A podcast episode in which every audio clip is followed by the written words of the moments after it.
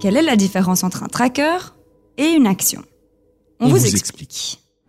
Imaginez que toutes les bourses de la planète soient rangées dans une énorme librairie. Chaque étagère représente un indice.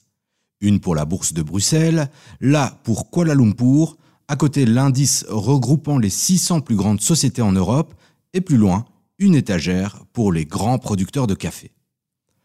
En tant qu'investisseur, vous pouvez acheter une action dans un de ces indices. Autrement dit, prendre un livre dans une étagère.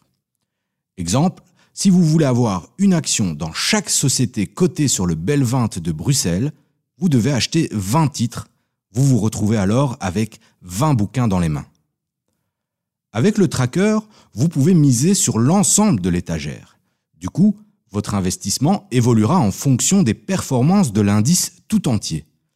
Dans notre exemple, les 20 bouquins représentant les 20 actions cotées sur le Bel 20 sont remplacés par un seul livre répliquant la performance de tout l'indice bruxellois.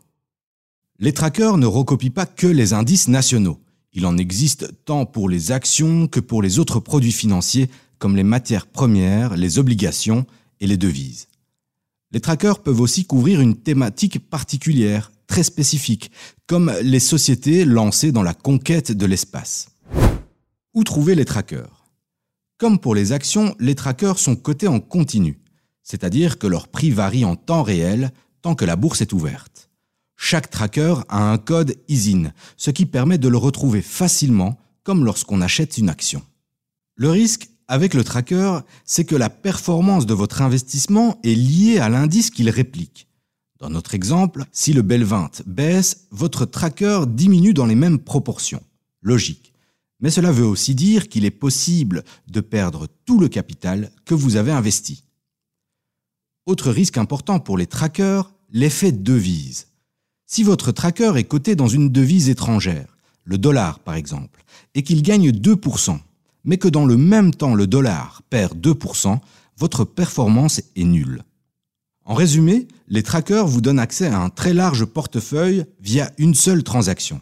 Ils permettent ainsi à un investisseur de diversifier ses placements sans multiplier les opérations et les frais liés aux transactions.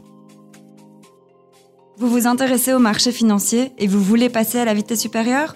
Alors écoutez Tracker, le podcast de l'écho qui éclaire les nouveaux investisseurs disponible sur votre plateforme d'écoute favorite et sur l'éco.be slash podcast.